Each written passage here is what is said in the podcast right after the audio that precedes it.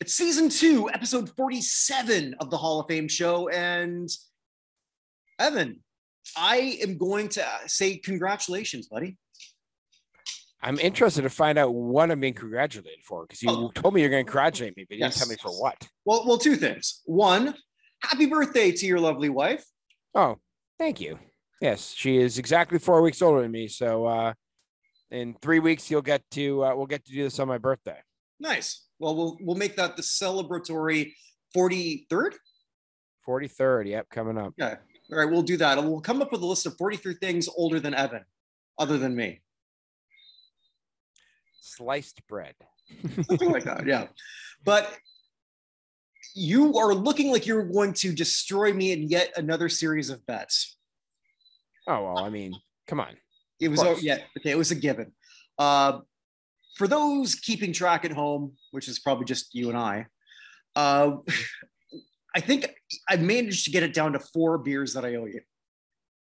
You did. You did get it down to yeah. four beers. And I'm going to lose another two because your Patriots are awesome.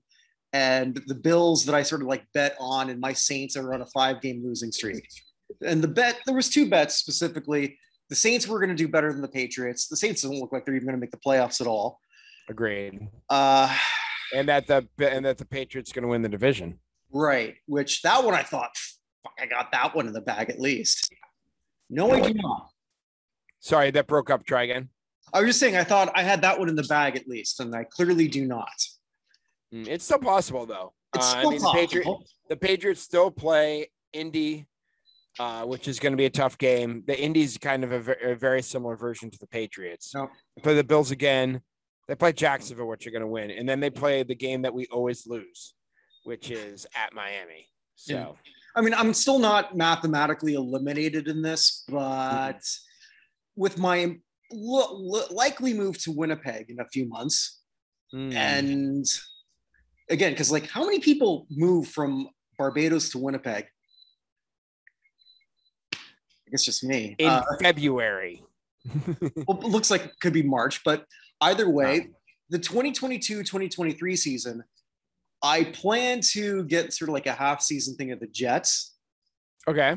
Boston's going to have to be one of those. And I that's, I think, where Ooh. we'll be collecting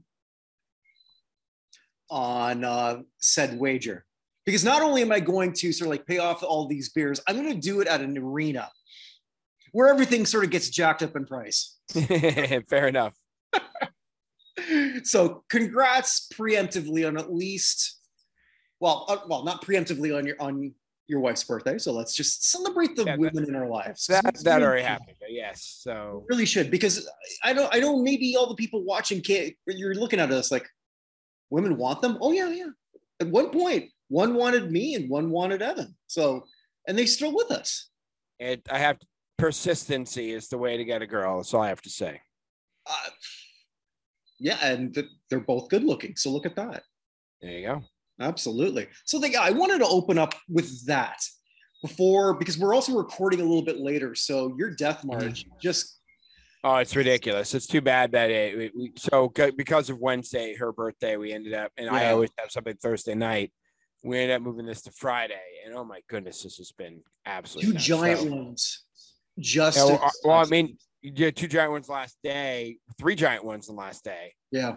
Uh, um, from football, auto racing, and music. Um, I didn't even see auto racing, so. Yeah, well, well, we'll get to that. Do you want to just start with that, and then we can get everything else? Yeah, you know what? Let's just sort of like uh, do that. Uh, I, I know what sometimes we start off with, like it's it's a bit of a morbid thing, but don't think of it this way, guys. Think of it as a celebration of some one hundred percent great lives. So, so uh, except so for one, because one feels really sad to me, and I think we know which one that is. Yeah. So anyway, let's let's begin at the beginning yeah. here. Uh, Please. I have to say the Beige Mistress may have had a couple of hits this week. Um, so the first being Alex Orban, the Hungarian-American saber fencer who commit who uh, competed at the sixty-eight, seventy-two, and seventy-six Olympics.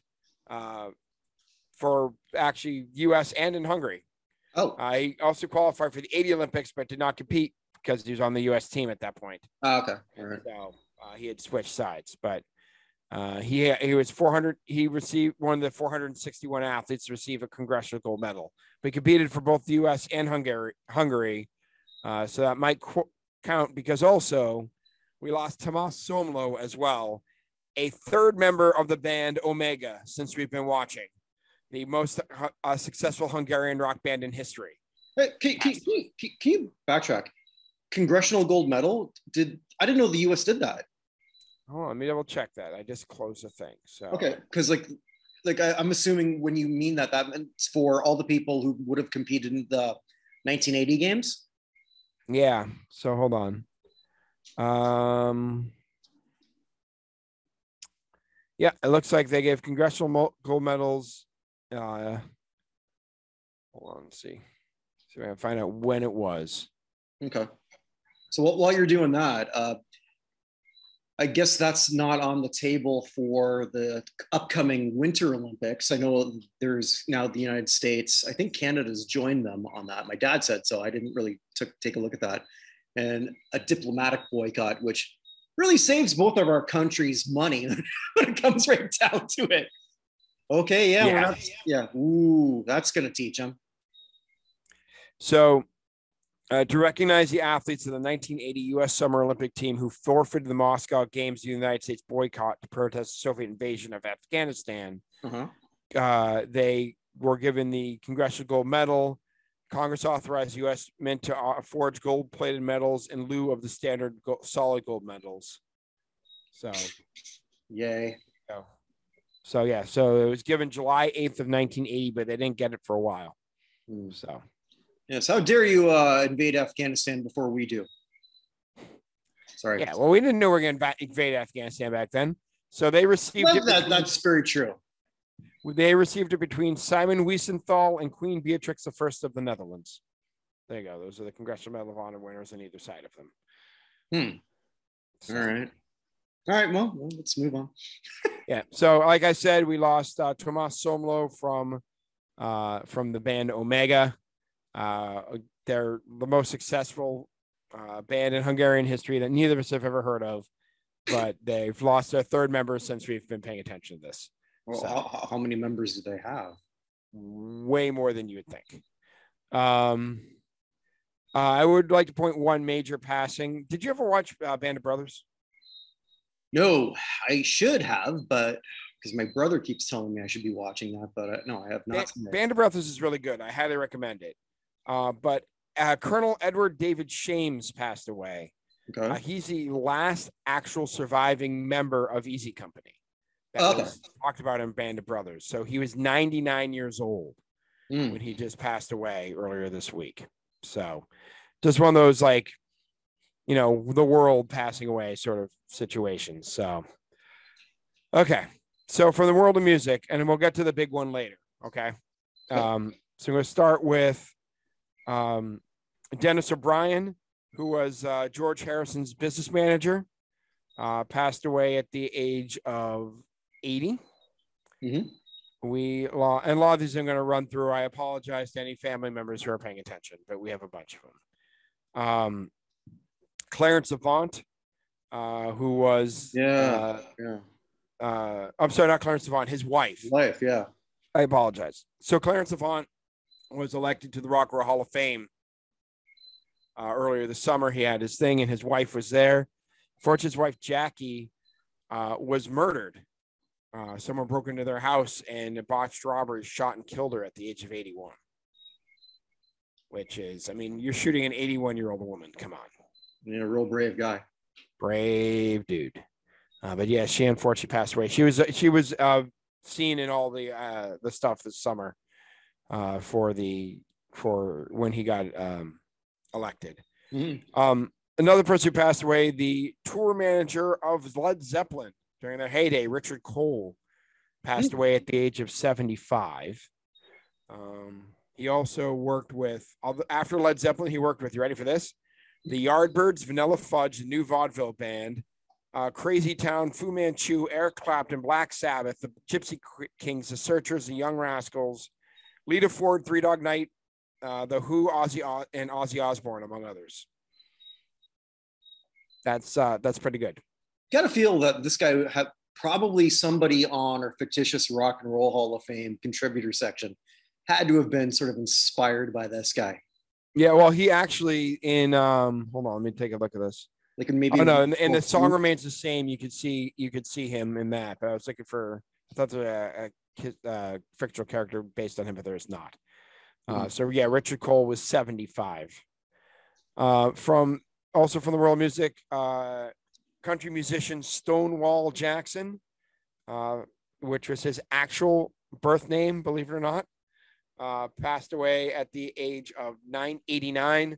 He had number uh, one hit uh, in nineteen fifty-nine on the country charts, Waterloo, which I listened to this afternoon and is exactly what I expected it to be. Uh, nineteen sixty-four, he also had B J the D J as number one hit.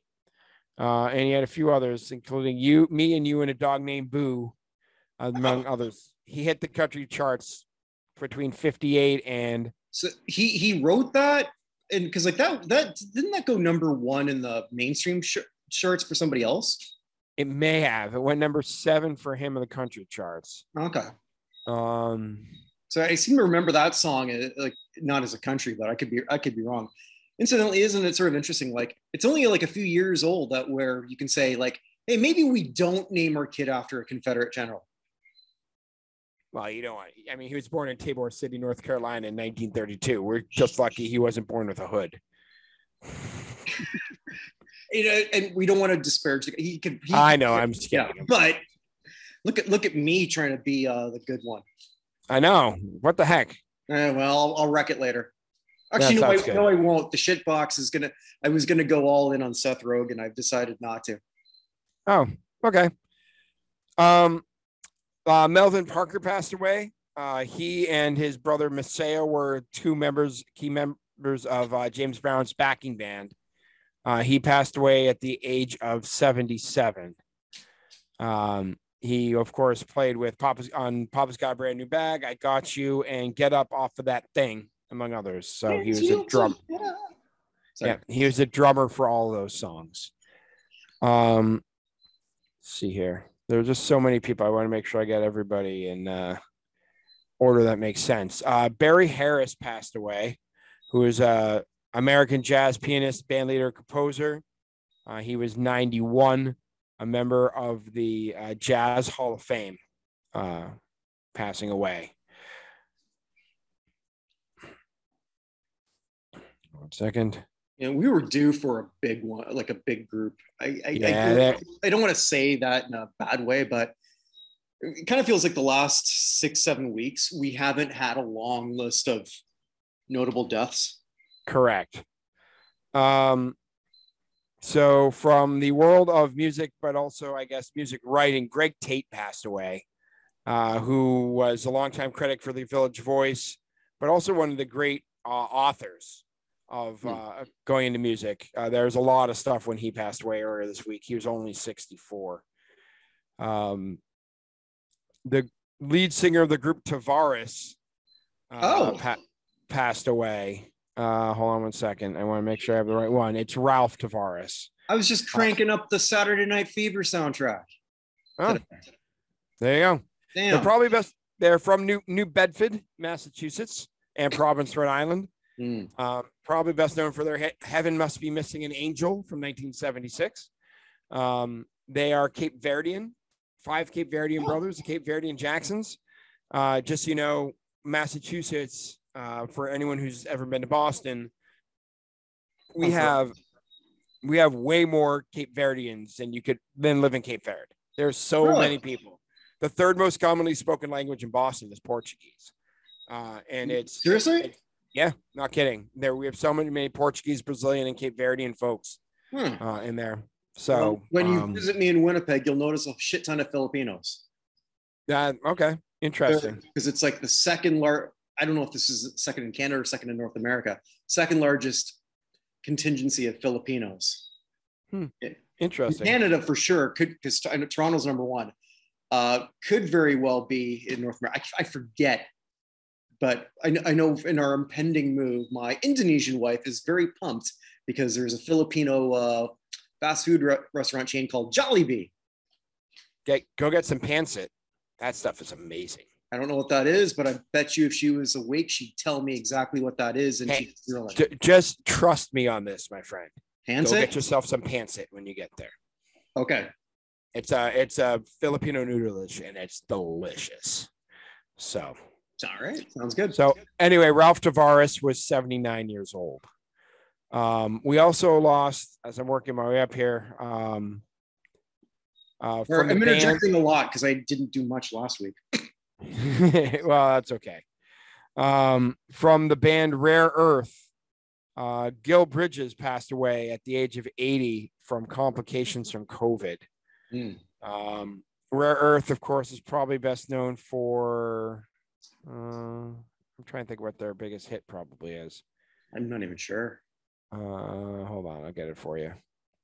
Um, I just want to celebrate. And, oh, also, uh, and Get okay. Ready from it went to number one on the in Canada in nineteen seventy. seventy, yeah. Okay, I now, now I know exactly what we're talking about. Yeah. Um, so he, like I said, he was eighty. He passed away uh, earlier this week. Uh, I'm just in music too. It's like there's so many people just from music this week. Um, uh, from rapper Slim four hundred uh, passed away at the age of thirty-three. He was shot and killed finally. And I say finally because in twenty nineteen, he was shot nine times and survived. Well, I guess they say the tenth time's the charm. Yeah. So he, yeah, he passed away. Um, a big member of the uh, L A rap scene. He was only thirty-three. Mm-hmm. Uh, David Lasley passed away as well. Uh, he is uh, a background singer and composer. He uh, backed up Bonnie Raitt, James Taylor, Luther Vandross, Chic, Aretha Franklin, Dionne Warwick, Dusty Springfield, and Boz Scaggs, and also wrote music for Bonnie Raitt, Whitney Houston, Anita Baker, Rita Coolidge, Crystal Gayle, Luther Vandross, and more. Um, he was seventy-four years old. Um, I'm trying to see what his biggest hit here was. Um, there are just a whole bunch. There's so many songs here. Mm-hmm. There, there's just he just wrote a ton of them. So. Yeah. But he was seventy-four. I don't want to spend a bunch of time because there's so many people, unfortunately, that still to go on this list. I'm still just in music.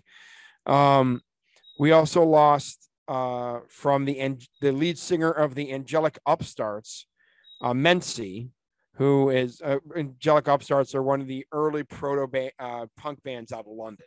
So one of the really groups that founded the punk scene uh, that really took over. I'll have to look uh, them he, up. I'm I'm not I'm not familiar with them. Uh, yeah, I actually don't know how old Mency was uh, because it didn't actually say, but he passed away earlier this week as well. All right. We have one more big name in music, but we'll get back to them. Uh, coming out of all that, uh, going into the world of tennis, uh, Hall of Fame tennis player Darlene Hard uh, passed away at the age of eighty-five. She was ranked as high as number two in nineteen fifty-seven. Mm. Um, probably most famous for losing to Althea Gibson at the fifty-seven Wimbledon and then kissing her on the cheek and congratulations, which was a big deal for a white woman be kissing a black woman after winning a tennis tournament. Um, well, kudos on her, you know, like there, there wasn't a whole lot of that going on. There was not. Uh, mm-hmm. She won the sixty French, the sixty and sixty-one U S Open, and doubles titles, uh, three doubles titles for the French, fifty-five, fifty-seven, and sixty, three, four for Wimbledon, fifty-seven, fifty-nine, sixty, and sixty-three, and one, two, three, four, five, six, and fifty-eight, fifty-nine, sixty, sixty-one, sixty-two, and sixty-nine for the U S Open. Can you imagine the bullshit she got through? She probably heard from some of her f- friends. I put that big air quotes for doing that. Yeah, probably. Like, for fuck's sakes. Yeah. So, but one of one of the great, um, she had she fell in her home and had complications. Mm-hmm. Um, passed away at the age of eighty-five. But again, she was elected the uh, Tennis Hall of Fame back in nineteen seventy-three. Uh, it's one of those people that's kind of forgotten a little bit to history, but certainly one of the uh, great uh, women tennis players for better part of two decades in the fifties and sixties. Mm-hmm. Uh, from the world of wrestling. Blackjack Lanza passed away mm-hmm. at the age of eighty-six. I'm going to leave this to you. Uh, yeah, I don't have a whole lot to add here. He was uh, before my time. Uh, I remember him more because when I started watching wrestling in the mid eighties, he was already retired. So uh, he was basically one of those concerned officials who would come out to sort of like break up things, because he had a, a much longer career, I think, in the W W E uh, as a backstage agent and producer. So I think he worked for Vince McMahon for, I, I, I could be wrong here, but I think for like twenty, thirty years or something like that, like wow. after he ended. But yeah, ta- uh, W W E Hall of Famer with uh, Blackjack Mulligan. I don't really have much more to say on that because it's, again, it's before my time, but I just conser- remember him as concerned official number three. Fair enough. Yeah. He was a member of the W W E Hall of Fame, Professional Wrestling Hall of Fame, and more importantly, married to his wife for sixty-four years. Oh, I didn't, I did not, I, I missed that one. Married in nineteen fifty-seven. So, still, still, oh, shit. still, with, still with her in twenty twenty-one. So, damn. Well, good on him. Godspeed. He was eighty-six years old. Mm-hmm. Um, from the world of uh, football, Uh, college football Hall of Famer Bill Glass, uh, who played with the Saskatchewan Rough Riders, Detroit Lions, and Cleveland Browns, four-time Pro Bowler from sixty-two to sixty-four and sixty-seven, member of the champions nineteen sixty-four Browns, and elected as a Cleveland Brown legend in nineteen, uh, sorry, two thousand seven.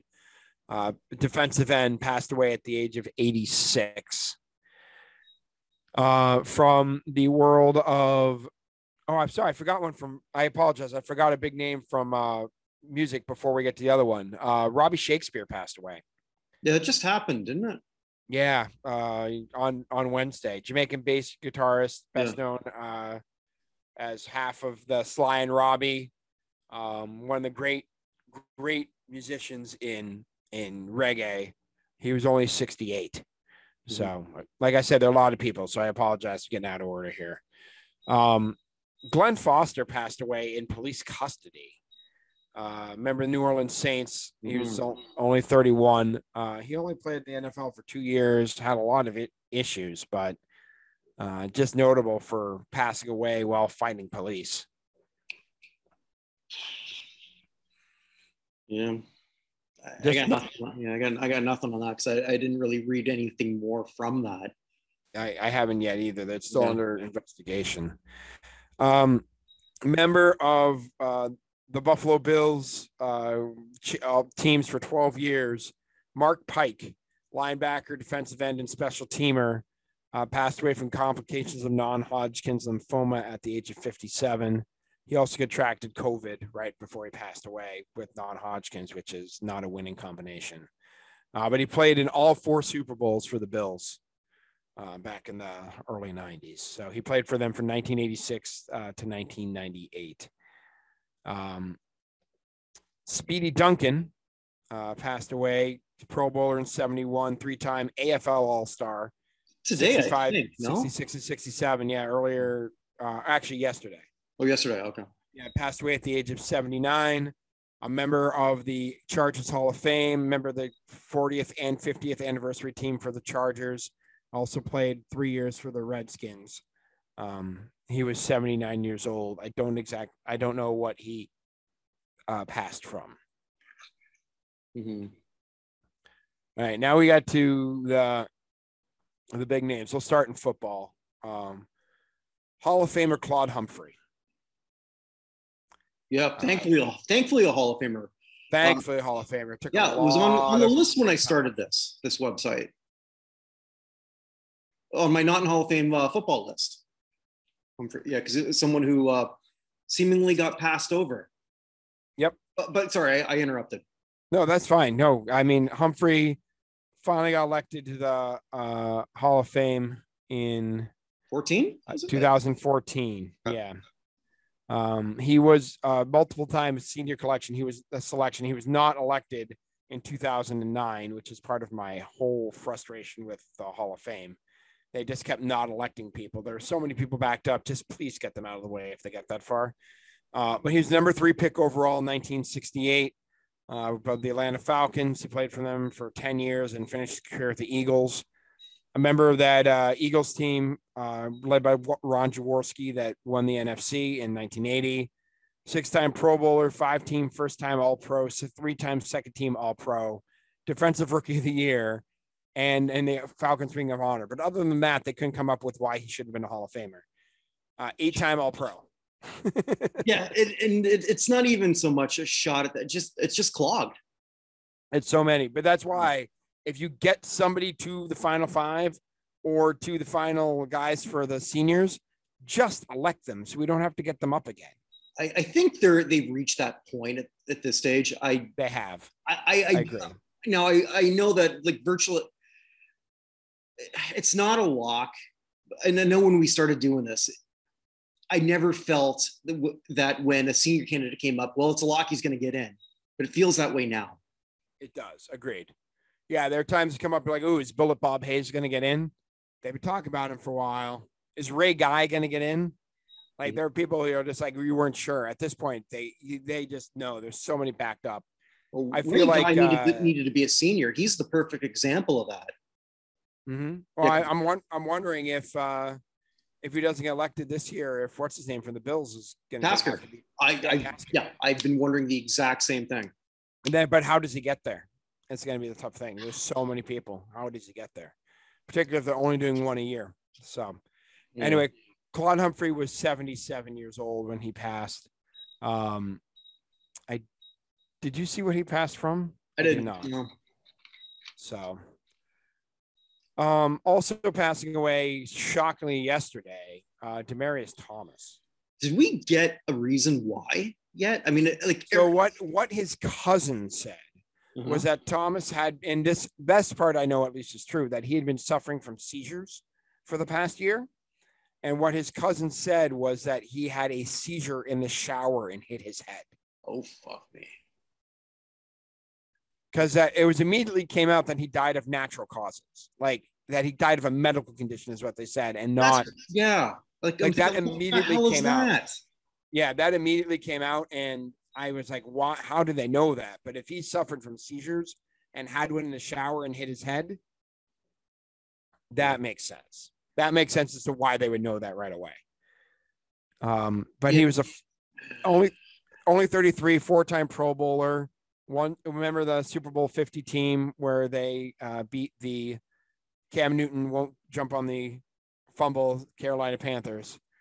Um, also played for the Texans. He played very briefly for the Patriots where he traded in the Jets in his last season. And with those Jets, within a week of him getting traded there, he uh, was named captain mid-season. That's how much he was respected by everybody. Yeah, everyone seemed to love the guy. Uh, Started picking yeah. crops when he was thirteen. Oh, yeah? To help support himself. Yeah, he had a terrible, terrible home life. Uh, and basically worked his way up all the way through uh, to support himself and his family. Start, like I said, start working as thirteen. Uh, Everything you heard was he was just a great, great person, great with kids, great with everything, really cared. And yeah, just sucks. Do you think uh, that the Broncos might retire his number now because of this? I mean, the, he- I mean, I, I don't I don't know if they'll retire his number. I'm sure that he they were they had been talking about putting him into the Ring of Honor. Yeah, I feel like I feel like in the N F L at this point, unless you are one of the top fifty players at all time, there are just too many retired numbers. There are too many people who have to play for you to retire too many numbers. So Ring of Honor, one hundred percent. Okay. Retiring eighty-eight, I don't know. Mm-hmm. So, I mean, the Bears at this point are like thirty retired numbers. And it's really thirty hard or them. Like, you know, that's not thirty, is it? I know it's a lot. I, I, I, I'll find out, but... It's not like the the the Celtics retire as many numbers as they want uh, because there's there are only like thirteen I, guys in the team. You know, while you're looking that up, I mean, when I was a kid, I used to hate that, like looking at the old, like when the Celtics were playing in, in Boston Garden. And it's like, come on, just put the name there with it. But I, I think there's something kind of cool about just maybe, maybe, maybe for you having a kid, like if you, if you take your, your, your kids there, it's like, Dad, what's the, what are those numbers? Oh, let me tell you about I, I don't know. Right. Maybe it's it's. And and the Celtics, to be fair, did retire a number. Nobody named Jim Luskatoff can ever play for the team again. Um, well, no, well, he could, as long as he doesn't go by the nickname of Losky. Of Losky, that is true. Yeah. Um, so they, the Bears have only retired thirteen numbers. Okay, um, thirteen, thirty, you know. Yeah, it's thirteen going on thirty. By the way, the the, the kid from thirteen yes. going on thirty turned thirty the other day.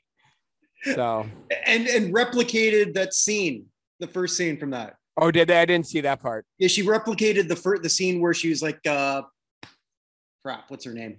I, Jennifer Garner is just getting ready, you know, just replicated the whole, that whole thing. Which, if that doesn't make you feel old, I don't know. Yeah. There's so many things that make me feel old. Uh, seeing what Ray Don Chong looks like now makes me feel very, very old. Yeah. Just uh, by the way, the Patriots have retired seven numbers themselves. Hmm. The seven, and this is why you should stop retiring numbers. Here are the numbers that are retired by the Celtics, uh, by the Patriots. seventy-three for John Hannah. Got it. One of the greatest uh, sure. offensive linemen of all time. No problem. Right? Yep. Mike Haynes, number forty. Okay. Mm-hmm. One of the very, very good defensive back. twenty for Gino Capoletti, fifty-seven for Steve Nelson, seventy-eight for Bruce Armstrong, seventy-nine for Jim Lee Hunt, and eighty-nine for Bob D.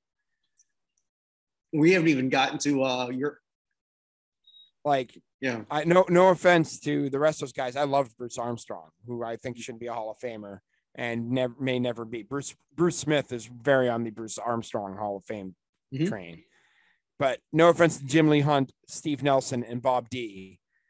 But really, hey, it, it could be the Trailblazers. Were you? Yeah, you never know. Yeah, were were you the water boy on that championship team from like forty years ago? Uh, what's your name again? What yeah. number did you have? Uh, yeah, yeah, yeah. There you go. Let's retire that thing. Yeah, so they're the worst. But anyway, uh, anyway, yeah, I guess we, we're, we're we're down to the last few here. Um, U S presidential candidate Bob Dole. I just want to point that out. Passed away at the age of ninety-eight. Mm-hmm. Uh, after, after the guy who played him on Saturday Night Live passed away, Norm Macdonald, yeah, yeah. So that was the first thing I thought of. It was uh, Bob Dole. I think that might have been one of his last few tweets. I don't think he tweeted a whole lot. Mm-hmm. Or maybe he did, maybe he didn't. I don't know. I don't follow. I never. Bob, I, I don't follow politicians.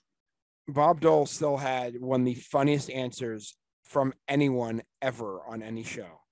So back on the Daily Show in the nineties, when Craig Kilborn used to host it, Bob Dole was on there with Craig Kilborn. And okay. Craig Kilborn used to ask the five questions at the end. And one of the questions he asked Bob Dole was, Bob, America wants to know, boxers or briefs? And Bob Dole said, depends. And Craig Kilborn fell out of his chair. So... Yeah, he just, he just shrugged one shoulder and said, depends. And it took Craig Kilborn a second, and then he laughed so hard he fell out of his chair. So, uh, yeah, Bob Dole. Yeah, he probably could have won against a lot of other people. Yeah. Here, here's a trivia question for you. Sure. Every candidate from the nineteen seventy-six U S presidential election is dead except for one now. Who is it? Well, it's going to be Jimmy Carter, no? Jimmy Carter. Yeah, yeah. It's the last one. He won in two ways. So there you go. Um, Jimmy Carter is actually, I think, one of those great ex-presidents. Jimmy Carter's the greatest ex-president of all time. Yeah, if that makes any sense. Yeah, just not not a great. Ugh, I don't want to go politics.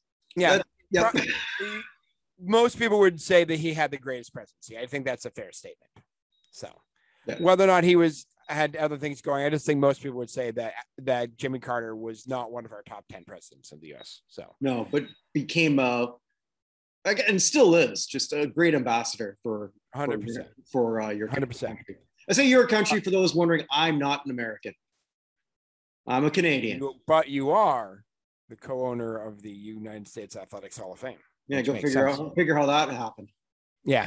Uh, so two last names uh, from the world of car racing. Al Unser Senior I missed that one. Okay, you said there was a big name in auto racing. I, I didn't even read that. Okay. Yeah, he was he was uh, eighty-two years old, um, uh, won the Indianapolis five hundred in seventy, seventy-one, seventy-eight, and eighty-seven, uh, won the multiple seasons. He won the nineteen seventy-eight Triple Crown of Ovals in IndyCar, the nineteen seventy U S A C National Championship Trail, eighty-three eighty-five Indy Car World Series. Uh, his son, Al Unser Junior, also one of the greatest racers of all time. Um, so, and he's the only person to have a sibling, Bobby Unser, and child, Al Junior, who win the Indy five hundred. So, and his uh, nephews, Johnny and Robbie, have also participated in the Indy five hundred. So, yeah, when they come out of the womb as an Unser, they turn left. Pretty, pretty much. But, um, well, no, but I mean, but this is IndyCar. So IndyCar, they turn left and right in that one. Wonder if it would mess them up if they just got to the track one day and say, no, no, we're going the other way. Yeah. So know. here's, Go so th- there have been four people who have won the Indianapolis five hundred four times. One's Al Unser Senior. Can you name the other three? Uh, A J Foyt. A J Foyt's the first to do it. Unser was the second. Did Andretti? He did not. Uh, I don't know. The third one, I think, is hard. The fourth one uh, is not as hard. I would have guessed the fourth one. I don't think I would have gotten Rick. The third one's Rick Mears. So I don't think I would have gotten that one. But the fourth one was uh, also known for his work on Dancing with the Stars. Oh, I definitely won't know this then. Elio Castroneves passed away. Oh, not passed away. He, uh, he's a four-time winner. So, mm-hmm. But Al Unser Junior was eighty-two. And finally, somehow we have three Rolling Stones remaining and only one monkey. Okay, Keith Richards is going to outlive everyone. Agreed. I mean, and of all the of all the Rolling Stones passed away, Charlie Watts, really? But anyway, um, mm-hmm. My, Michael Nesmith passed away at the age of seventy-eight. Way more important than people realize. But mm-hmm. yeah, yeah. I mean, go ahead. Just go ahead on it. Well, okay. The, the, the Monkees is probably one of, one of the more talked about bands on, on our site, uh, non-Hall of Fame, in terms of debates, uh, mainly because of their origin. They were put together group. Uh, that part is in, in undeniable. They didn't play on their first album. I'm not even sure about their second one. And it was, they were pretty much created to capitalize on Beatlemania, specifically Hard Day's Night. Mm-hmm. But these were four guys who could play. Yep. Four very talented musicians. Uh, Nesmith was the cerebral bass player. I didn't realize uh, uh, as I'm looking through this that he wrote a, a different drum. That was a hit for the Stone Ponies, uh, Linda Ronstadt's band.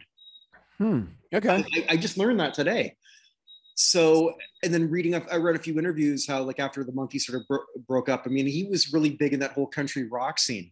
So it makes you wonder where, I think that if those four guys didn't win those auditions, because I think Steven Stills is actually someone who applied for that and didn't get it to be one wow. of the Monkees. Nesmith would would have had a career in music, maybe, no matter what. Uh, I think Davy Jones would have too, just because the way he looked. Mm-hmm. He, he just sort of encapsulated to me the sixties. They, mm-hmm. Somehow he would have gotten some kind of work.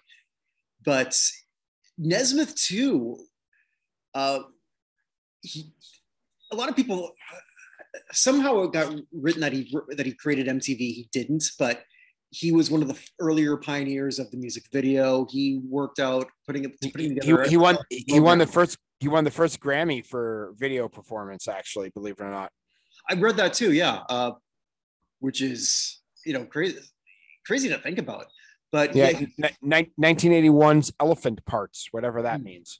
No, I'm not going there. Uh, but yeah, he put together something for Nickelodeon and.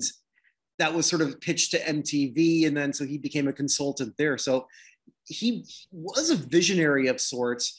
Uh, when the Monkees got played again, I remember this very well in the, in the eighties. And the, like I, I barely knew. I never saw the show. I remembered the music, mm-hmm. but it was it was a fu- it was a fun thing to sort of watch.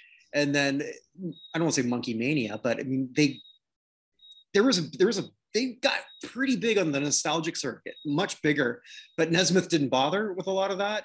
And the other three mm-hmm. were sort of thrashing him a bit. I remember a lot of that, but you know, he just, he was just one of those guys. It's like, I, I, I've already done it. I, I'm not looking down on what I used to do. It's just, I'm trying to do something else. Right. Although he did call um, one of their one of their albums the worst album ever produced as the Monkees. Wow. So there's a lot worse shit than the Monkees ever did. I know, but I, they, I'm just saying he did say that. So, uh, yeah, but I mean, Nesmith um, was seventy-eight. He passed away of heart failure. Um, just, I mean, one of the true legends of rock. And we're down to the last Monkee. I mean, the Monkees have been a band who a lot of people have talked about getting inducted into the Hall for a long, long time. Mickey Dolenz is the last one, or is it Mickey Peter Dol- Tork? Yeah, no, Peter Tork passed away last year. Okay, I couldn't remember. Sorry, we're down to just Mickey Dolenz. So, so if they tour now, it'd be just the Monkee. I guess so. Unless they, unless he picked up with the Gorillas. Um, yeah. So Pe- yeah, Peter Tork passed away at the age of seventy-seven back in twenty nineteen. So, and Davey's been gone for a while now. Mm-hmm. Yeah, that was a long one, man. Yeah, it was a lot. So, get us out of this and into something else. Yeah. Uh, well, it's the shit box, and the weekly shit box is where I just will talk about something. Uh, I was going to go in a whole thing on Seth Rogen, who's a real asshole these days, but eh, I don't feel like it. I, Fair enough. I just don't feel like it anymore. I'm in a much better mood. Uh, I'm a college football junkie, but we don't need forty-four bowls. forty fucking four bowls. Sponsored by a bunch of companies I've never heard of. So we're going to play the game called Ooh. Does Evan know this company? Because Kirk doesn't. Okay, fair enough. Yeah, because a lot of these are, well, I guess that's sort of the Canadian in me, not knowing who the fuck some of these things well, are. Before we get into that, I do want to say that uh, my mom, my mom, my wife's hometown of Elk Grove Village did sponsor the Bahamas Bowl for two years. Ah. Uh, and got a lot out of that. So how much do you think it costs to sponsor the Bahamas Bowl? Because I know this because I know the mayor of Elk Grove. I don't know. I mean, so I'm just thinking, yes. What do you think of the title sponsor of the of the two thousand nineteen and two thousand twenty Bahamas Bowl? Half a million, two hundred thousand bucks. Okay, so a little bit more than what we have. That's why I decided I'd wear the Appalachian State hat today. That's not why, because they're going to be one of these bowls that I have no clue what some of these sponsors are. We should sponsor a bowl. Uh, hey, between you and me, we only need one hundred ninety-nine thousand dollars to do so. Was that all? Okay. Uh, maybe that should Go be- fund me, everybody. I was just going to say, maybe that should be, that should be the Not in Hall of Fame toilet bowl. The, the, the U S A Hall of Fame bowl. Oh, oh shit. That, well, that's a lot better. Hey, I mean, why not? All right. So Bahamas Bowl doesn't seem to have a sponsor. Tail Greeter Cure Bowl. The what? Tail Greeter. Tail Greeter or Tail Gator? Mm, no, Tail Greeter. Mm, I believe Northern Illinois versus Coastal. Not that it matters who. I believe that is an app for dogs who are trying to say hi to everybody. Okay, I, I didn't actually look any of this up. I just wanted to see if you knew what the hell this stuff was. I've never heard of Tail Greeter. I have to find that out now. All right. I looked up what Cure Bowl. I don't remember the Cure Bowl. I mean, that seems like pretty cool. You know, just hey, they're yep. gonna, about breast cancer. That that I that's kind of I like that. But Tail Greeter is a website that makes tail about tailgating at sporting events. Why do you need that? Uh, I don't know. It's basically a meet a meetup for people who want to tailgate at the same game. Oh, for fuck's sakes. It's pretty worthless, okay? Uh, roofclaim dot com, Boca Raton Bowl. They roofclaim? Yeah, dot com. So you're claiming someone's roof, or do you have to? I, I, you're you're painting an advertisement of roofs so when planes come by, they can see exactly what's going on. All right, so yeah, I'm, I'm I, just I, making this up as we go. All right, uh, Cricket Celebration Bowl. Well, I don't know what Cricket is. I'm assuming that's the wireless company. I'm presuming that's a wireless company. Uh, P U B G Mobile New Mexico Bowl. I guess that's a new company. All right. P U B G? Uh, P U B G. P U B G, yes. Oh. Radiant- P U B G, but I, I like P U B G. Yeah, continue. Radiance Technologies Independence Bowl. Well, Independence Bowl is at least one's been around for a while. But yeah, I know the Independence Bowl. I don't know what Radiance Technologies is. Uh, clearly a solar company to get the power from the sun. Right. Uh, okay, so the Lending Tree Bowl. Really? That's not the Lending Tree Anything Bowl. It's just the Lending Tree Bowl. So it says. Wow. That's for the money that should be going to the uh, players, but it's actually going to the coaches. Is that that's what Lending Tree is? I don't, I don't no, know. No, Lending, they, Lending Tree is a company we've heard of. I never. They, they have it. Commercial stuff. No. Well, okay. I, I don't know. What, I'm sure I have, but I don't know what they do. Okay. I don't, yeah, I don't care. This one, the Jimmy Kimmel L A Bowl, presented by Stifel. What the? F- so what does, does that mean? The fourth quarter, he he get virtue signaled. You could only hope. What the fuck? Uh, R and L Carriers, New Orleans Bowl. Mm-hmm. That's um, a freight. That's a freight company. Okay. Well, this one I never heard of it, but I mean I can figure it out by the name. Myrtle Beach Bowl, presented by Tax Act. Mm. That's um. That's a whole bunch of accountants who have a stage show.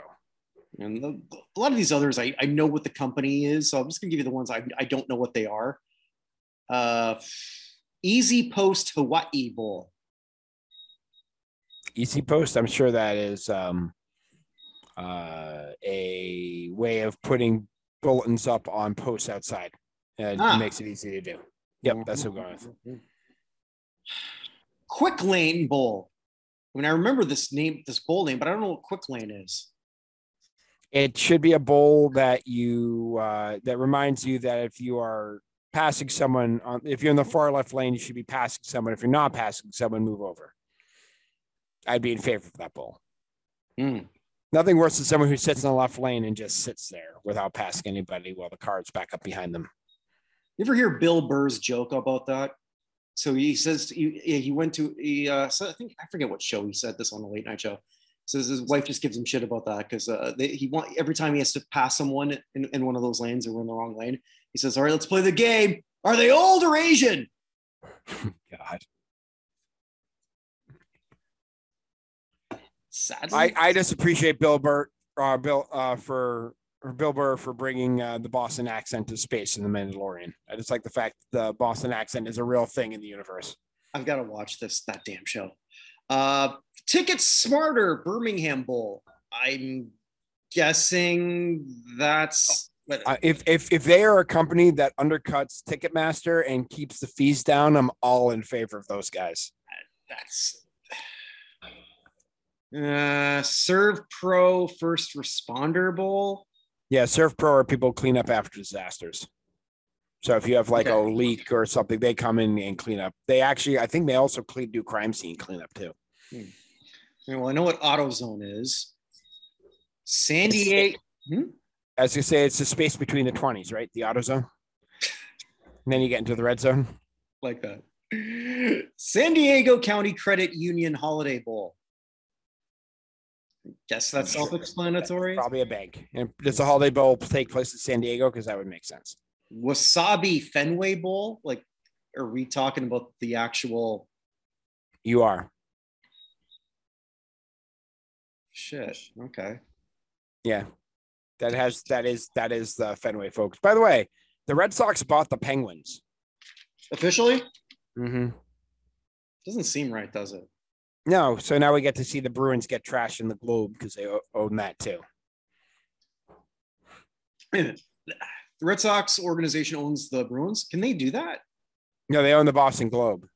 Oh, oh, oh, oh. So okay. The Boston Globe prints like glowing stuff about the Red Sox and nothing but crap about the Patriots. Got it. Okay. Uh, and so now that they own the Penguins, now the Bruins are going to get the same treatment. Okay. Cheez-It Bowl. It's the cheesiest. Guaranteed Rate Bowl. Mm-hmm. That those are the same people who have uh, the White Sox stadium. So, all right. Well, I know what New Era is. Uh, Valero Alamo Bowl. What's Valero? Valero's a gas station. Okay. Duke's Mayo Bowl. Duke is the dog from the Bush's Baked Bean commercial, so I'm sure he has a mail service set up. Trans Perfect Music City Bowl. What's Trans Perfect? And I'm trying not to make a joke here. I cannot begin to tell you without making myself, getting myself in trouble. I don't yeah, know. That's usually something I would do. So we'll, we'll move on. Chick-fil-A, I know what that is, but that I didn't. Bo- that, that bowl game I could guarantee is not being played on Sunday. I don't know. Maybe it is. Uh, actually, wouldn't that be interesting if the Chick-fil-A uh, sponsored the Trans Bowl? Or the, I don't know, whatever. Sorry. S R S Distribution Las Vegas Bowl. Like, what are they, like a U P S or something? Sure. I thought you'd know a bunch of these. I just figured I know Canadian. I know what S R S Distribution is. All right. All right. Oh, fine. That's seniors. Okay. The Tax Slayer Gator Bowl. Mm-hmm. Well, I guess Tax Slayer is what is H and R Block, H and R Block competitor. Right. Tony the Tiger Sun Bowl. Like, they can't just call it Kellogg's. It's Kellogg's. No, because Kellogg's is bad news right now. They well, there have are. Their strike. Their people have been on strike for two months, and instead of paying them, they are firing everybody and bringing in scabs. So, their food. Okay, Barstool Sports. I know what they are. Uh, mm. Goodyear, Capital One, Outback. Verbo. What's Verbo? The Citrus Bowl. What's That's uh, Verbo is a uh, way of, I think, sending money. Like uh, oh, okay. Um, yeah, I mean, and uh, like it's yeah. just it's, we we don't need a six and six Old Dominion team in a playoff. And I, I'm the idiot. I'm gonna be watching some of this shit just because I'm gonna be home. I'm home. I can do it. There's nothing else on when this shit happens. But sorry, sorry. Ver- Verbo is a vacation rental place for beaches and stuff. So oh, okay. I have seen the commercials. As soon as I said it, I'm like, wait, that's not right. So, I, I you know what? I think we should. I think we should have our own damn bowl game. The U S A A H O F. That's our that's our end goal. twenty thirty, we have that. We'll get a tie-in with in the Independence know. Bowl. Independence Bowl. We'll get a tie-in with some kind of shit. I don't know. Uh, the Pinstripe Bowl. Some conference that doesn't exist right now. So I'm mm. not even yeah, because they keep changing. You mean the big like the Big twelve? Sorry. You can make that joke on almost anything, really. I know, I know. I mean, the only one that I that I feel confident that will still exist in some capacity is the S E C. Mm-hmm. And I, and even then, you, you you never know. My favorite thing going forward about the S E C is going to be watching Texas go three and eight every year. I knew you were going to say that. I don't even like. I don't care about college football at all. Uh, I watch big games for the heck of it. Like, I watched some of Georgia, Alabama, um, but I just, I don't care. It, it's not that important to me, mm-hmm. but just the idea of Texas, who like made the Big twelve do everything and then left the Big twelve and is just going to get their ass handed to them over and over and over again in the S E C. I'm going to be very, very excited about do that. They, does the Longhorn Network still exist? I believe it does. Yeah. Mm, was it just Matthew McConaughey saying, I remember when we were good? Oh, that was a terrible impression. I'll move on from impressions. Uh, yeah. Uh, should we get to, I think, what, what's really the main event? Uh, yeah, let, let's get to that. I don't really have a very good, good, bad, and ugly. I'd rather spend the time on the on the this baseball stuff. Yeah, and my elevator up, elevator down is sort of tied up. And I, I, we mentioned that before we went. Uh, but let's let's just tie everything in on this baseball thing. Yeah. I think this I think this this senior class of the Baseball Hall of Fame is one of the most important things ever we've had had on yeah in, in what we do. So all right, so let's let's go to that. So we've got six new inductees into the Baseball Hall of Fame. Uh, so let's just look at the I guess the first committee, uh, the early baseball era committee that inducted uh, Bud Fowler and Buck O'Neill. Uh, before we go any further. Uh, kudos and self-promotion here. Vinny Laspinuso uh, made the case for Bud Fowler, and he did. He it was did. Really good. I, I that I not that I I I uh, ignore the rest of the things on the podcast network, but I don't always have time to listen to everything. But I did listen to the Bud Fowler one. That's actually the one I definitely heard all. Yeah, I had no idea who he was. And another thing I got wrong. I, I thought, and I said this on another show, that Bud Fowler was probably going to be the hardest case to get in because there's no footage, there's no nothing. Mm-hmm. uh, and, and I talked about if there's going to be a recency bias, how do you pick the guy with no footage who whose peak was in the eighteen hundreds? But they did. They did. And, you know, congratulations to him, uh, his family.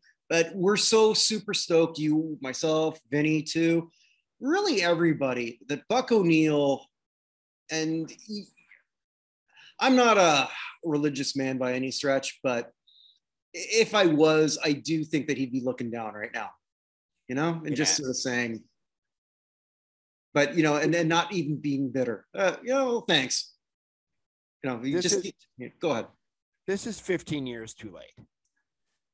I mean, it's it's more than that, but the in two thousand six, they had the sort of cleanup of the Negro Leagues, where they elected four, five, six, seven, eight, nine, ten, eleven, twelve, thirteen, fourteen, fifteen, sixteen, seventeen folks in into the uh, Baseball Hall of Fame from the Negro Leagues, including the first woman in uh, Effa Manley was one yep. of that part of that group. Um, And Alex Pompez was the real, the real big guy there for me. Um, and they had this election, and they had Buck O'Neill's the special person in charge of it, and he presented and sang. Uh, I guess that's the one thing that he did get to present at the Baseball Hall of Fame, mm-hmm. um, and uh, the singing and everything. Uh, if you haven't seen that speech, it's wonderful. You should go back and watch it. Definitely. Um, but he should have been elected with them. There's he was no on that reason committee. He wasn't elected with them. And maybe that's why.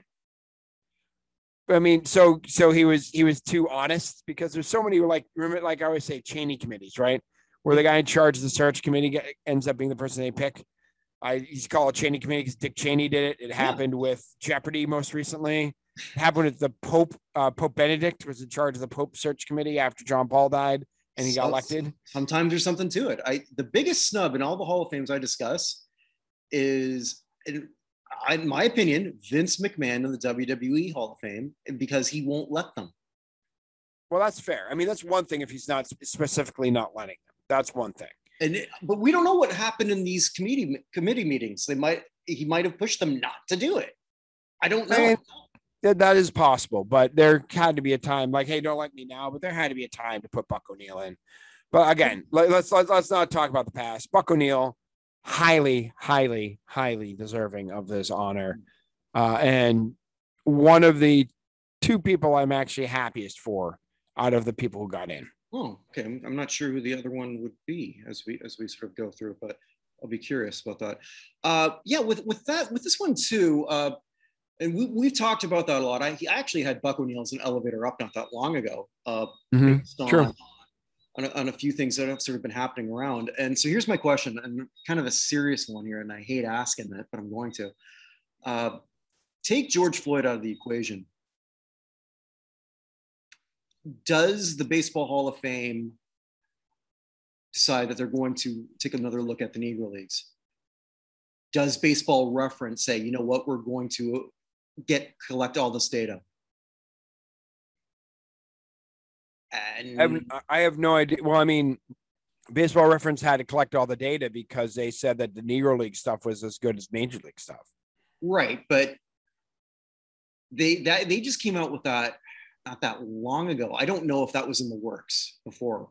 So I, I don't want to say the, to the Sports Reference people or suggest that maybe that's some they they probably could have been very well working on all this stuff before, because mm-hmm. that seems like something they would do. But, and then I'm also sort of thinking about another conversation I had with, uh,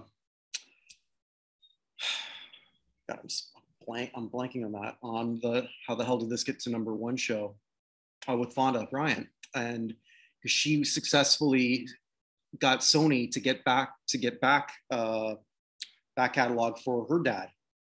Mm-hmm. And she said, like, if, if George Floyd just doesn't happen, there's not going to be a pressure for me to be successful on that. I don't want to say this is a perfect storm because just nothing about how the, how we got here feels perfect. Mm-hmm. It feels like an awful thing to say, but I don't think that the Baseball Hall of Fame would have done this, or at least sort of combined it. I'm glad they did. Mm-hmm. Or maybe they would have, because, I mean, there's only so much further you, you're running out of people. You know, I mean, there's still some pretty good candidates. Bill Dolan was on that list and got fewer than four votes. Bill, yeah. Bill's the only one I feel super passionate. I don't want to say passionate because I'm really not that passionate about it, but someone who I think really should be into the into the Baseball Hall of Fame. I didn't feel that way about Allie Reynolds. I mean, Lefty O'Doul. Definitely not Lefty O'Doul. I, I love the stories of both of these guys. Allie Reynolds to me just felt like he was the Jack Morris of his day mm. in some ways. Just, just won a lot, but he any almost any good pitcher would win a lot with who he played for. Yeah, you know, like you were just. I, just mm. I was gonna say, I think the most surprising person to me with the way they were doing the Negro League stuff is that John Donaldson didn't get in. That's kind of who I thought was going to be the second person. I mean, I thought Buck was going to be a lock. Yeah, we both thought Buck was getting in, but if there's a second person, I think we both thought it was John Donaldson. Although yeah. I, I would, if he had told me Bill Dolan, I wouldn't be that surprised either. But he got fewer than four votes. So, uh, so the other people who were nominated, just to go through this really quickly. Dun, dun, dun, dun, dun, dun. Come on, scroll down. Stupid. I, ha- I have it right here if you want. Yeah, if you, if you can, just go ahead. So uh, the, the election, so there's sixteen voters. Uh, Buck O'Neill got thirteen. Bud Fowler got twelve. So you need at least twelve to get in. Mm-hmm. Vic Harris got ten. John Donaldson, eight. Allie Reynolds, six. Lefty O'Doul, five. George Scales, four. Uh, Bill Dolan, Grant Johnson, Dick Redding each got three or fewer. Uh, there were actually four votes between the two of them, or between the three of them. Just doing math, because every good vote, everyone voted for four. So one thing I can't figure out: we're going to be transparent on everything, unless you got less three or less. Why? Yeah, it doesn't make any sense. Just say. Whatever. I mean, maybe like, they feel bad about someone getting zero votes, but who cares? You do that anyway. We're gonna yeah. know a bunch of people who got zero votes in a month. True. So, but they're not dead. You don't want their ghost haunting you. I'm more afraid of the ghost. I mean, what's Kurt Schilling gonna do? Like, send me a nasty tweet or block? He'll bloody, he'll bloody your sock. He'll bloody my sock. I'm telling you. Uh, Check out his cameos on Twitter, or his cameos. It's he's in a basement. I swear he's in a basement, and he's a hoarder. Like, so, like he he snapped. And for the record, Kurt, if you're watching, I think you should be in a hall in the Baseball Hall of Fame. We both we, we both do. Yeah, absolutely. Uh, but yeah, it, it, that's uh, so at least at the very least, we know we're gonna have six inductees. And here's the funny sure. thing. Of all the six, the six inductees we have, there's probably six on the ballot, on the regular ballot, that are actually better players. Mm-hmm. The six. Yeah, let's let, let's come back to that. Let's get the Golden Days era, and then I want to go into that. We'll go back to that another day. I don't want to go back to that today. Okay. Uh, but yeah, so the Golden Days uh, inductees. Uh, let's start off with someone that I'm the happiest for is Gil Hodges. Yeah, Gil Hodges used to be the you must be at least as tall to ride the ride. Yeah, yeah. Uh, he was like the the the the gatekeeper. If you're not Gil Hodges in the Hall of Famer, if you're not better than Gil Hodges, then you're not in. Mm-hmm. So uh, I'm glad to see. I have no problem with Gil Hodges being in the Hall of Fame. I on Twitter, there's uh, someone who probably follows you too. Uh, I don't know who the, who's actually running that account, but it's Helton H O F like or Helton. Phil. Yeah. And yeah. he put out, or she, I mean, I, I don't know, um, put out that this that this is actually going to help out uh, Todd Helton. Because if we look at Jaws, mm. you know, Helton's just gone up. Mm-hmm. Yep. Yeah, because all four of these uh, people that we're going to talk about are all lower than the average, or all were. Yep. yep. So, Hodge, uh, sorry, go ahead. Okay, keep going. Well, I was gonna say this. I think this does help Helton. I don't think there, there's something that if you just when we look at pure numbers, we forget how iconic some people were, and mm-hmm. this is where Hodges to Brooklyn, and Vin Scully put out a, a, a, an op-ed of why Gil Hodges should be in, in the Baseball Hall of Fame. I don't know if that swayed people or whether Vin did, you know, reached out to anybody. I, I have no idea. Uh, and if he did, so he did. Uh, but Hodges was an iconic figure. And there's something to be said about a player that stays with one team. Uh, for, this does nothing for Fred McGriff. Fred McGriff will never be an iconic figure because he moved around too much. He is the man uh, for the Mency yeah. training videos, man. Yes. And that's the hat he should wear should he get in. But, yeah, just the, just a blank blue hat. They yeah. should paint it blue on the on the thing. Yeah, absolutely. But no, nobody under the age of thirty has any idea what we're talking about. But, there, but uh, all four of these guys have that going for them. They were yeah. figures for one team. Well, not they played for other teams, but they, well, I mean, well, I mean, we haven't named the other ones. So we have a couple of twins. All right, Jim, Jim, with Jim Cott and Tony Oliva. All right, so let's uh, go to Jim Cott. Uh, if, going back to my whole thing, elevator up, elevator down. This is huge for Tommy John. Mm. I. You know, because he could have easily been on this ballot.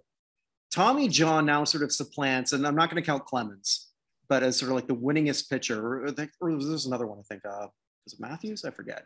But in recent memory, I mean, Tommy John surgery is recognized in the Baseball Hall of Fame, but Tommy John isn't. Right. And I, I think Tommy John, to me, is, is more deserving than Jim Cott, personally. I don't have a problem with, with Jim going in. I do think that him winning a shit, whoa, he won all those Gold Gloves. Half of them he shouldn't have won. Mm. Bluntly, oh, and I'll say that, especially at the at the end when he wasn't even pitching one hundred innings. Mm-hmm. But I, I don't have a problem with it. Your thoughts? I mean, Jim Cott and Tommy John were like right next to each other on all the ballots they were on. Mm-hmm. So Cott's last ballot in two thousand three, he's at twenty-six point two. Tommy John is right below him at twenty-three point four. The two people below them, by the way, Jack Morris and Alan Trammell, who are both in. Uh, the only person on that ballot, by the way, higher than Cott, who's not in, and someone who I think gets helped by Gil Hodges, is mm-hmm. Steve Garvey. Yeah. Who is another one, pretty much. I mean, I guess he played for more than one team, but you associate him mostly with the Dodgers. I know he played with the Padres. Another um, one I encourage you to check out on Cameo. Steve Garvey? Yeah, Steve Garvey. It just, it's just the thick glasses that just, I, I don't, we all age and shit like that, but mm-hmm. Steve Garvey just felt like one of those guys who wasn't going to age. I don't know why. Hmm. Like he just had that look about him to me, or maybe or that he was the type of guy who'd make that deal with the devil. Do you think you could get Steve Garvey to dress up like Steve Harvey? I think it's more likely to get Steve Harvey to get to dress up like Steve Garvey. Fair enough. I think Steve Harvey will do anything for a buck. Yeah. Um, But yeah, I mean, I feel like I feel like it definitely helps uh, them. I think someone else who's helped by this whole group, and uh, by the way, the other person we haven't talked about is the one I was most excited for, May Minoso. Well, do, do, do we go a little bit more on, on Tony Oliva? Yeah, sure. Go Tony Oliva. So actually, I think Tony Oliva and May Minoso are tied in together, by the way. Really? Like the person I think is most helped by this ballot. Okay. Uh, who and who do you think is that? Louis Tiant. Okay. Interesting. I, I was thinking of Don Mattingly. Mattingly is also helped by this ballot. A lot of these, a lot of those guys are all helped by this ballot, right? Who got in? Because Mattingly and Oliva, to me, are, have very similar careers. I mean, you they were so great for mm-hmm. so long, and then their second half of the career is just so eh, due to injuries and, and, and whatnot. I mean, hell, I mean, like, could this do something for uh, Noma, another guy like that who never got past the first ballot, but. No, he he made, he made it past the first ballot. Yeah, Nomar got fir- Nomar got at least five of the first ballot. Yeah, yeah, yeah, he did. Uh, he got he was on two ballots. He got five point five percent in twenty fifteen and one point eight percent in twenty sixteen. So, yeah, well, so he was on two ballots. So yeah, I, I can see why you'd be super happy for for for Minoso. Uh, which two are alive? Uh, Jim's still alive, and so is Tony Oliva. Tony Oliva. Okay, yeah. Yeah, Manny Minoso died back in twenty fifteen. There were uh, going into the vote uh, a week ago today, they had all sorts of stories about Mindy Minoso on the radio, yeah, yeah. about him. Uh, one of the producers on the score used to work at a grocery store in, in Mindy Minoso's neighborhood, mm-hmm. and talk about Mindy coming in on a, basically every day to buy something in this Cadillac that said Mister Socks for the license plate. Um, and, but I mean, Mindy Minoso, Mindy Minoso is another guy that, if we are counting his stats for the Negro Leagues, because he did both, now we're up a whole nother level. So Mindy Minoso's stats, if Negro League stats count, mm-hmm. is a significantly better baseball player comparatively than he was. Mm-hmm. Um, because Mindy was another one of those guys stuck by the, the color line. Uh, three, uh, he played three years there, I think. Mm-hmm. Or, yeah. Or, yeah. Uh, hypothetical. If all four of these these men were alive, who would you make the hammer? Hodges. Okay. I yeah. think. I think just the, the place he holds in baseball history, just because of the way the Dodgers are revered over the White Sox and Twins, mm-hmm. I think Hodges gets the hammer. I mean, I think that's what it would be in real life. My personal opinion is Mino- in Minoso.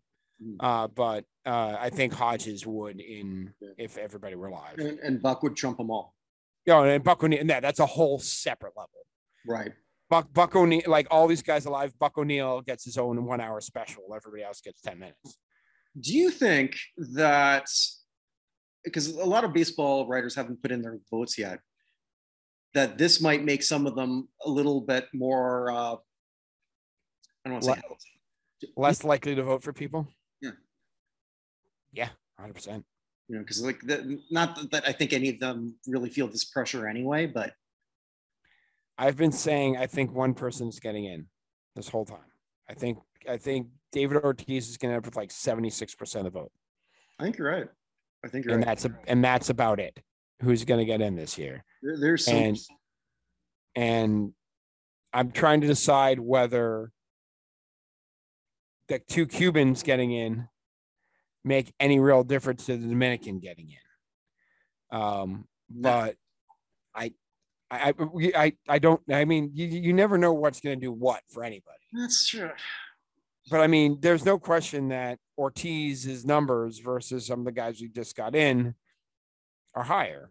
Yeah. Uh, and uh, he's much more likable. I know that he failed the drug tests with the Mitchell report and he found out about it later and everything else. But I don't know how much that gets held against him as opposed to A-Rod, who also had that happen to him, but then got busted for a one hundred game suspension for what happened with the stuff down in Florida. And, and like I've said over and over, there's there's somewhere, there's a secret society where Bonds, Clemens, Ramirez, Sosa, they all get together and they get drunk saying, I can't believe he was he's with J-Lo. And he's on Fox. Like, they've got to be. I mean, it, it turned Sammy Sosa into a ghost. He's definitely a ghost of his former self. Yes. And if you don't know what we're talking about, just Google Sammy Sosa right now, and it's just like, what? Yeah, it, it's a it's a weird Dominican fashion trend. That's all I can say. Uh, yeah. It's it's basically the answer of who would, who am I most afraid of running into a dark alley? It's actually Sammy Sosa, because I mean I think I, all the other ones I mean okay they're just gonna beat me up and take my money. I don't know. I think Sosa's gonna try and steal my soul the way he looks now. He's frightening to look at. It's and it's, I'm repeating myself. I've said all this. It's and weird, but anyway. So the rest of the vote, by the way, uh, for this. for this one. So again, sixteen votes, everybody can vote for four. Um, so, and th- so going through this, there are only uh, forty-seven, fifty-seven, sixty-one. So only three votes unaccounted for in this whole thing. So Mindy Minoso got fourteen, Hodges, Kat, and Oliva all got twelve. Heartbreakingly, Dick Allen only got eleven. The only time I'm glad he wasn't here to see this, because if we ended up one short again, that would have killed him. Um, and then Ken Bo- yeah, we'll, we'll get to that in a second. Ken Boyer, Roger Maris, Denny Murtaugh, uh, Billy Pierce, and Maury Wills each had three or fewer. There are three combined between the one, two, three, four, five of them. Mm-hmm. So they got three combined votes between the five of them. If my guess would probably be Will's, Merritt, and Will's got one, Merritt's got two, would be my guess if I had to divide those things up. I don't think Pierce, Murtaugh, Boyer got it very much at all. Probably not. Uh, but yeah, Dick Allen, one vote short. If if I had O'Neill as a lock, I had. Uh, I've said this. I thought Allen was lock number two. We've talked. We've talked about it for two years. Yeah. I, I, I got nothing, man. It's, my hands are up. Dick, Dick Allen was the best player on that ballot. He was, and I don't want to say it's again taking Buck O'Neill out of it. I'm talking about just that golden era ballot. Yeah. Dick Allen's the best player on that ballot. And it's not to take take away from the four. I'm so happy. Like, this is a great week for us. Oh, amazing week. Yeah. Uh, you know, for what we do, I'm looking forward to, when, to revising this and taking these four legends off. Mm-hmm. Especially Hodges. I never thought that was going to happen. But can I just talk about Dick Allen's uh, M V P season in nineteen seventy-two? Yeah, definitely. Dick Allen led the league in home runs, R B I, walks, on-base percentage, slugging, O P S, and O P S plus. Mm-hmm. Home runs, walks, O B P, O P S, and O P S plus, as well as slugging and R B I. Absolutely ridiculous. He hit. He had three oh eight with thirty-seven homers, one hundred thirteen R B Is, and on-base percentage of four twenty. I, I, I don't I don't get it. I, I don't know what it was that sort of happened here. Yeah, I I, I really don't. I mean, especially like because Cott surprised me. I, unless they're just thinking, well, he's alive. Maybe. Yeah, if Dick Allen's alive, does he get in? I think he does. It could be. And I think sometimes it's it's it's harder to say because when you've got sixteen people talking, like, we don't know what went on in that room. Mm-hmm. It's a lot. So it's a lot like what we do, uh, and just a little bit more uh, shameless plug. We're going to be doing the same thing. We're going to like the what a week or two weeks before the baseball does their vote. We're going to put, if you want to be a part of it, hey, please do. Just put your damn clothes on when you get there. Uh, sorry, that's an inside. That's an inside joke. Just so you guys know, a little inside baseball. Uh, and we're going to be pretty much doing the same. People will make their pitches, and then we're all going to just like vote there and. Uh, Obviously, it doesn't necessarily mean mean anything there, but it's, it's a similar type of thing for what they do in these committees. Uh, one thing also I do like is these committees seem to be changing. Mm-hmm. You know, it's different people and different perspectives. Mm-hmm. Uh, to speak ill of the dead, but I'm glad Joe Morgan's not around for this. Yeah, Joe Morgan, I think, blocked more Hall of Famers than anybody. Uh, you know, absolutely. And I, I can honestly say, I think if you look back at the player of the decade, Morgan's got a, cl- a, a case for the player of the nineteen seventies. He was that good. Like just an incredible baseball player, but he was a, he was a hall blocker. He just, mm-hmm. he just uh, diff, but different people will come on these uh, committees and they'll be thinking like that. And that's okay. It's just different perspectives. Either way, this has been a, a great week if you're a Hall of Fame watcher like, like we are. And congratulations to all six men. It's well-deserved. Hopefully it's, there's going to be a couple more people joining you. We'll see. I, I am pessimistic now that they have this many people. They already have the goodwill. They don't need to put other people in. And if you're a right, baseball writer with part of this, and I'll never get on that. Uh, on that, you'd have to be a part of the, that group for ten years, which I'm not going to sign up for. Mm-hmm. So it, that that's one Hall of Fame thing that I will never ever be asked to be a part of, and I, I'm okay with that. But Jesus, if that's your reasoning, well, I, got, I don't have to now. Fuck you. That's all I can say. Go fuck. Mm-hmm. Yeah, I, I again, I'm going back to Dick Allen. I'm sorry. He led the league in O P S back when, again, nobody cared about O P S in the seventies. He led the league in O P S four times in his career. He had two years with O P S over one.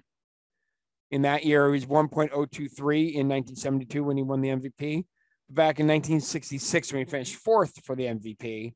He was one point oh two seven. His O P S plus was one eighty-one that year. He was fourth M V P. He was one. It's one ninety-nine uh, in nineteen seventy-two, which is got to be close to the record for highest O P S plus ever. And, and I, I don't know so much about O P S plus, but I know with O P S, that's one th- that's one stat that I, I had a chance to talk to Greg Zahn, a former Blue Jay catcher. Mm-hmm. I was asking him, like, do you think that this whole stat craze has gone too far? It's just like, absolutely. But is there any stat now that exists that didn't exist like thirty years ago that you think is relevant? He said, O P S. I said, like, we all think that. And it's one of those obvious things that, like, how did we not pay more attention to that? When I look back as a kid, like, how did it take so long for, for people to sort of like put those two things together and really define a pure hitter? Because I know growing up, I'd look at the batting average more than everything. But that was sort of the mm-hmm. era I grew up in. I mean, like, that's your first thing that, that you look at. But yeah. yeah. I mean, I mean, o- OPS is one of those things. If it existed, Wade Boggs would have been the most feared player of the eighties. He was a very, very good player, one of the most feared hitters. But I can't tell you, I remember growing up, how many people were just like, just swing the bat when he would take a walk in a big situation because referred he refused to swing at bad pitches, right? Yeah. Yeah. And but he just absolutely was way ahead of his time on O P S. Back and we didn't realize that at the time. A pitcher would actually show he'd start in the first inning and he'd still be there in the fifth. Yeah. And we didn't cheer for him if he got pulled. We expect yeah. Yeah, sorry, I'm just going on. Yeah. yeah, but I mean, but I mean, he is just like you should have figured out, hey, this guy gets on base a lot. That makes a big difference. But no, he's up in a big moment. And then and then that counts against other guys who were putting the ball in play because walking wasn't what they were supposed to be doing. Mm-hmm. We're, we're also the same culture that it took us until the uh, nineties to put wheels on the suitcases. Oh, you're one of those people. And I remember you just carry it yourself. I remember like so going with, with, with, you know, first bunch of suitcases I had. Didn't have. I still, I still don't have uh, something with wheels, but I carry a big uh, ski bag pretty much for everything because it doesn't look like anyone else's bag. So bad idea. And with that, I mean, our regular segments, I think we sort of tied all that in. Yeah, uh, it, it all just got tied in. I think that was, I mean, we had so many deaths that we had to talk about. And that was just such an important thing for what we do this week. God, yeah. And I'm glad, I'm glad we spent the time and, and dumped everything else. I think it's, uh, I think it's, mm-hmm.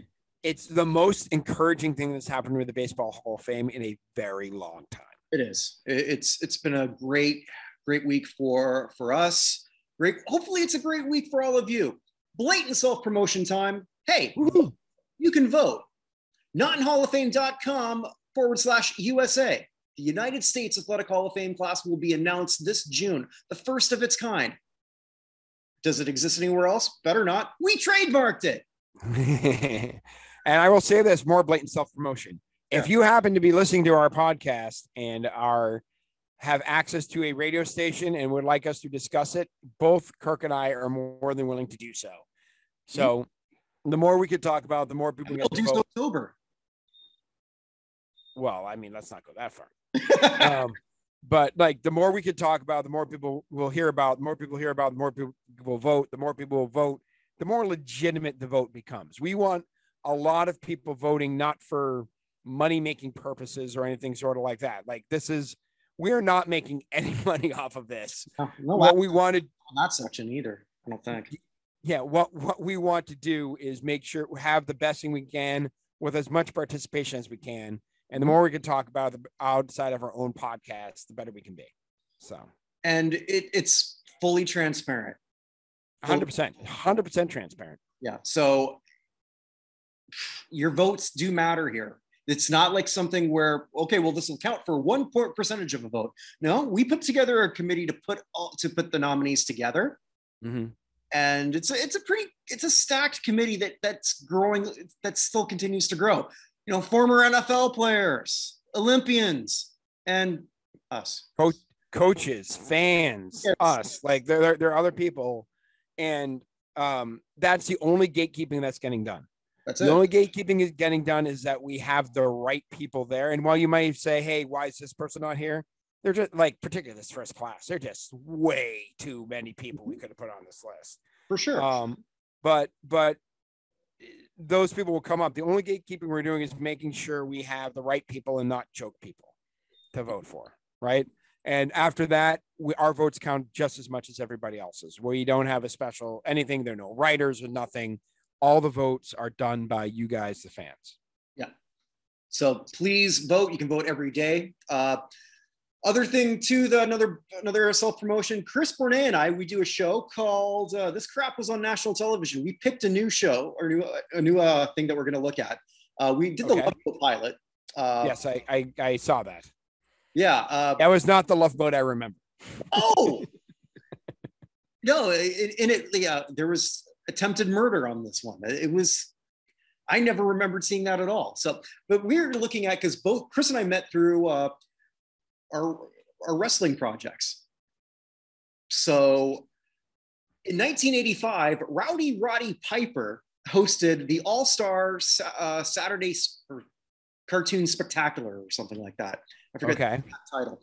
And where it's, they promoted all the all the cartoons that were going to be on, on you know, for the, for the new lineup. His special guests included Pee Wee Herman, okay, Kareem Abdul-Jabbar, okay, Patti LaBelle, ooh, okay, and a New Edition, who are eight people who have never been in my kitchen. I had to count the members of New Edition in my head there. Yeah. Go on, go on. Pee Wee Herman's still alive. Ask him, Alex. He's never been in my kitchen. So Bobby, it, Bobby Brown's still alive. Yeah, Bobby Brown. Are, are, are all the members of Bill? Bell Biv DeVoe, they're all still alive, right? I'm pretty sure they're all still alive. Uh, yeah, I think it, every member of New Edition's alive. Yeah. Uh, wow. Most, most of them are also, the only ones that are dead are Piper and uh, Captain Lou Albano was on this show. Mm. He, he's no longer with us. Well, uh, C- C- Cyndi Lauper crushed him by having so much fun. Well, that's all she wanted. Mm-hmm. Yeah. So when the working day is done. Yeah, it's not even so much that this is a terrible show. It's just that I, I don't. It's, it's, it's hard to believe. It's hard to believe who the casting director was. The casting director would have been Cyndi Lauper because she was the producer. Oh wow! Okay. So there, and there's a scene where Patti LaBelle's lip syncing. Uh, I forget the name of the damn song. Uh, one of her eighties hits. Dun, dun, dun, dun, dun, dun, dun. Continue. And, yeah, I really helped there with that. P and so she's there dancing with Pee Wee, Kareem, and Piper. Wow. This is, I don't even remember seeing this. So I'm so excited to talk about this. I, I Excellent. Had to, I, I had to bring it up. Cool. I'm I'm looking forward to it. Yeah. And with that, the Hall of Fame show is closed. Thanks again. Wherever you are, stay safe and have a good one. Take care, guys.